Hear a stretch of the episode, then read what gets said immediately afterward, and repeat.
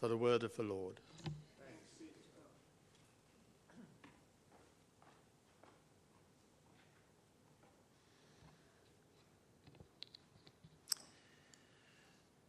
I have to say at the outset that uh, of the many remembrances and celebrations that we have throughout our church year, I have a, a real love of Christ the King that we celebrate and focus on today.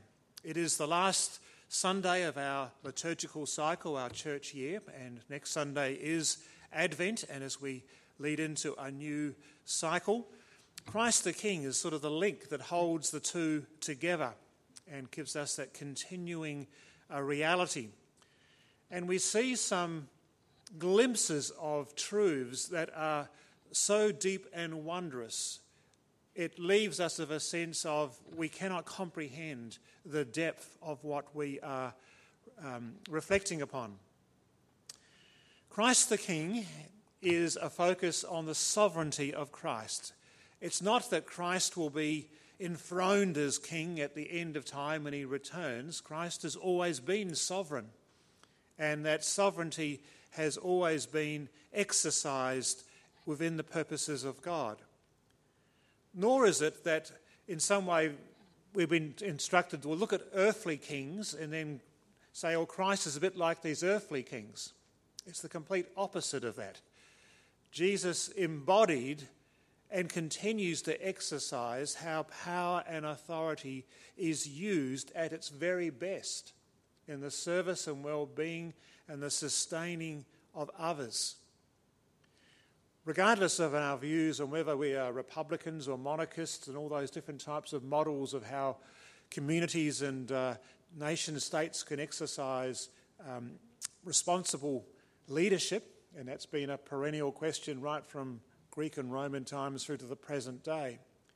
It isn't so much the model of leadership, but the attitude of leadership. And I think it was recognised with the, uh, the death of Her late Majesty Queen Elizabeth that she was a model of someone who saw her uh, sovereignty as a responsibility that called upon her whole being, her whole life. And the focus was on how that could be used for the common good, for the well being of others. So, what we see in Christ the King is an example, an attitude, the ultimate example of what true exercise of power and sovereignty can and should look like. But it does take us into the, the depths of truths that we cannot fully or even begin to fully comprehend. I was thinking about how to describe the enormity of the truth that we are just touching on this morning. And the image came to me of uh, if you go through Tusmore Park, you see there's the toddler's pool with a nice little new extension to the toddler's pool. And you can put your feet in, and you can, if you're brave and you're a toddler, you can go up to your knees in the toddler's pool. And as we might go and uh, experience more uh, confidence in swimming, perhaps have swimming lessons and so on, we can go into pools. And uh, for those of us who can remember, perhaps, of going out of our depth for the first time, and you go for a little moment out of our depth and come back into touch ground again. I'm not sure if you ever had the experience of trying to swim in a diving pool. You know, the ones that go down three or four metres. It's very disconcerting. And I certainly wouldn't want to be staying in a diving pool for very long as you go into the, the depths below it. Even those experiences are nothing compared to the reality of the ocean depths. If you've been snorkeling, as I did once upon a time, and you go over a reef and suddenly discover an absolute depth that you can't see the bottom. It's uh, uh, an incredible experience and not one that you would want to stay in for overly long. Then we think about this, this whole reality around the, our planet of the depths of water that beyond no one has ever actually been down to. But it's a constant reality. It is there. It's a key part of our our ecosystem, our existence, even though we cannot comprehend the depths and the extent of the waters that are all around us. The Bible uses these images to say that this is the reality of God. God's uh, the reality of God is just mind blowing. We cannot even comprehend it, but we just glimpse it. And in Christ the King, we glimpse something of that reality. Another way of expressing it is a bit like if you imagine the story of the Bible was a giant jigsaw puzzle. And there's pieces of the puzzle in all different books of the Bible, different stories and episodes, and uh, we bring those various bits and pieces together and suddenly realize they come together in the person of Jesus. And what we see in the person of Jesus, we're told, is a reflection on that great reality. So for me, Christ the King is that day in which we bring together all those different storylines as they lead and they culminate in the person of Jesus, his entry into the world, his life, his death, his resurrection, his ascension, his glory, that we just know that we are in the presence of someone, a power that is truly awesome. So I'm rather enthusiastic about Christ the King because it reminds us of the uniqueness of Jesus. Jesus was and is uniquely placed to do the work that he has done. Jesus stands head and shoulders above anyone else in all of history. And we come before his feet, not just in awe and in fear, but to know that this powerful presence of God loves us and knows us intimately and personally. As Fiona reminded me this morning, the same Christ is the one who speaks to John at the end of his bed and speaks to him in his dreams. So it is a comforting image, even though it is one that leaves us with a sense of, of uh, just how small and how wondrous it is. When Jesus entered the world, there were two different perceptions of him. There were those who saw him and mocked and said, How can this be a king? How can this be someone who is powerful and worthy? He has no army, he has no palace, doesn't look like a very important person to us. And the gospel reading is chosen to reflect those two different ways of perceiving who Jesus is. So we have this sign which was erected not as a sign of honour, but as a sign of irony, almost a parody. So this is the King of the Jews hanging here on a cross, crushed by the Roman power and authority. Yet on that same cross, we had the, surrounded by the two criminals on either side. One saw Jesus through the eyes of the world and that scathing, bitter humour, but the other saw someone else. The other saw in Jesus a power and someone who was able to do more than anyone else was able to do. And the words that are, that are so rich and powerful, even in that moment upon the cross, where Jesus would, of all people, be able to say, Look, I'm rather busy at the moment. Speaking to the other criminal and saying, Today I say to you, you will be with me in paradise. So it's those two different perceptions that we want to dwell on this morning. And in particular, we're going to look at the wonderful passage in Colossians chapter 1. It is the deep end of the pool when it comes to theological passages. We cannot really understand the depth and the richness that goes with it. One of my um, interests, passing interests, is uh, artistic work based on the theme of what's Christus Rex, Christ the King. It's a, a sort of a genre of art, both in terms of stained glass windows and in um, sculptures, or in this case, a combination of both. I was actually looking at our stained glass window here, which is a, a picture of the ascended Christ, which is close to Christ the King, but um, traditionally Christ the King would actually have a, a crown upon the head of the, of the Christ image. This is one based from a, uh, a Lutheran university in Indiana.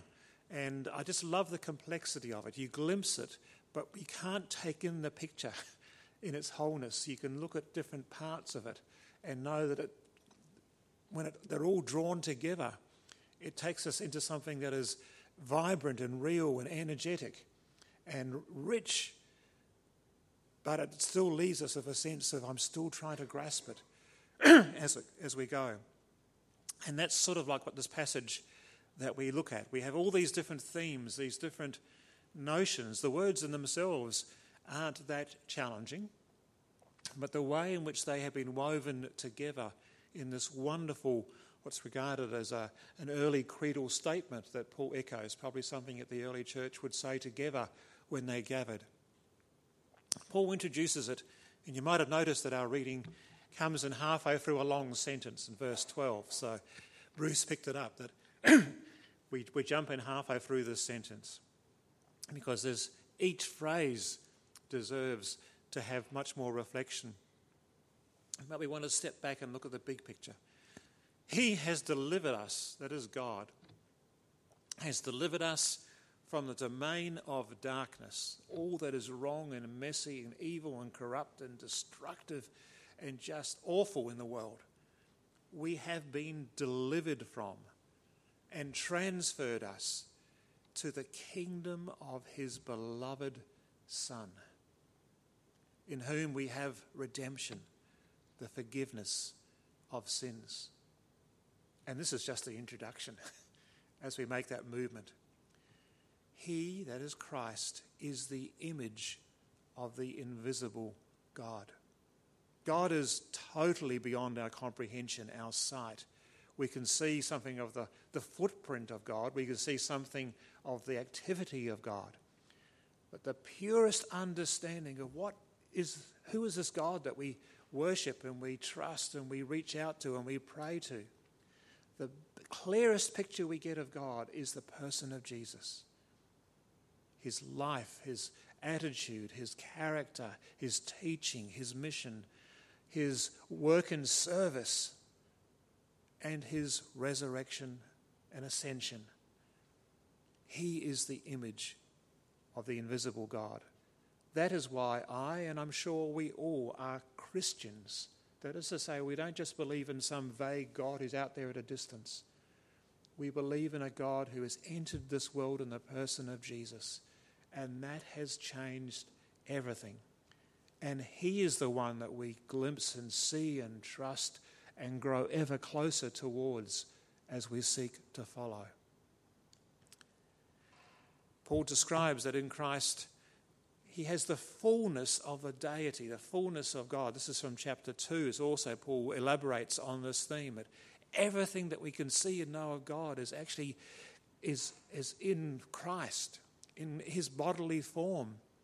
And we've been given that fullness. We've been drawn into that fullness when we enter into that relationship with Christ. In the book of Revelation, we also have some wonderful images to help us, not to be pressed too literally. But there's a drama in the book of Revelation where the reality of life and our flaws as churches is revealed in the seven churches of Asia that are the prism through which the book of Revelation is written. And somewhere across those seven churches and their checklists of these things you do well and these things you need to attend to are not good. It's a report card across those seven churches, and it's not hard to find our church somewhere in that report card.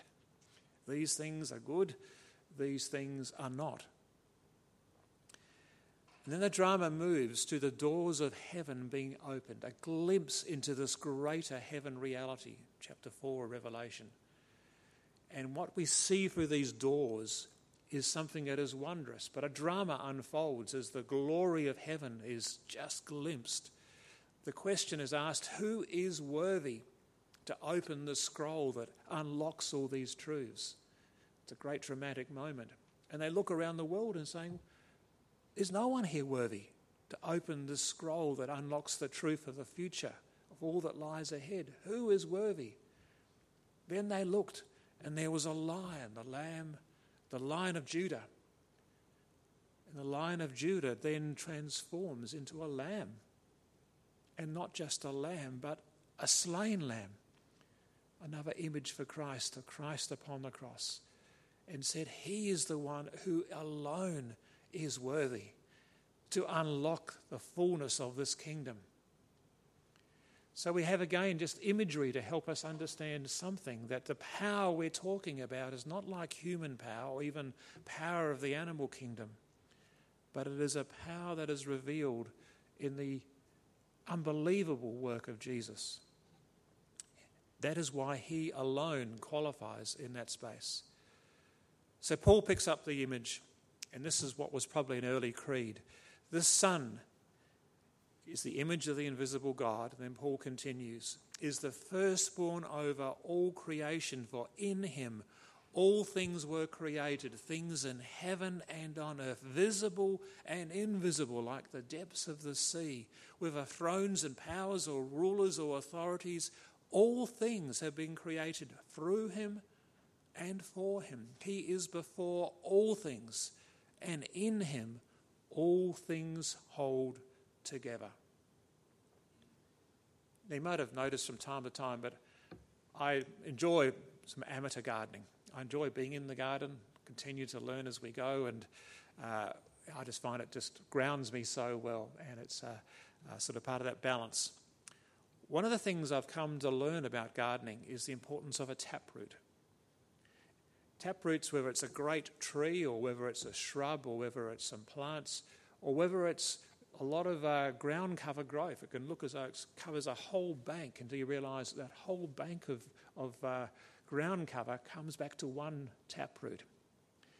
And if that taproot goes deeply, it sustains and contributes and holds together that whole ecosystem. That came to my mind when I was reflecting on this passage how in him all things hold together. It's almost like saying that Christ is the taproot for life itself. Everything comes out of his the depth and the richness. That if we can grow in and out and through that taproot, then we are tapping into something that is incredibly powerful. And that is our faith and our trust and our commitment to Jesus Christ. So Paul continues All things have been created through him and for him. And as I said before, he is before all things, and in him all things hold together.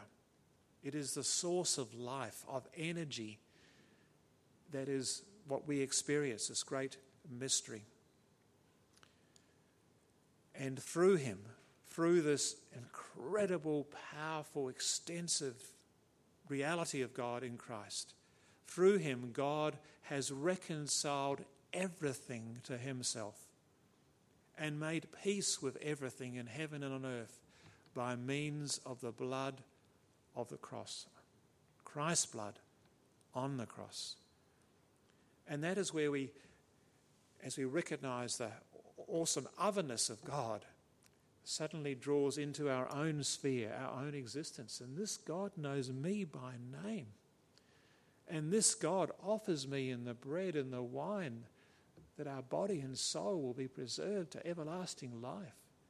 I have a place at his table, I have a place in his heavenly home.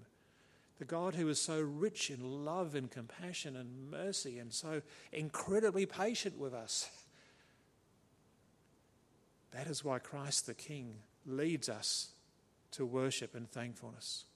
And this Christ, Paul hasn't finished, is the head of the body, the church. He is the beginning and the firstborn among the dead, that he is those who have been raised and will take with him all those who have died with their faith and trust in the Lord are always forever in his company, in his presence. So it draws us back to this enormity of a, of a passage that we just sort of get, we sort of glimpse, but leaves us with a sense of being drawn into the presence of someone who is not only so much bigger than us, but whose depth of love and compassion and of grace is a welcoming embrace around us. What a terrific way to conclude our church year.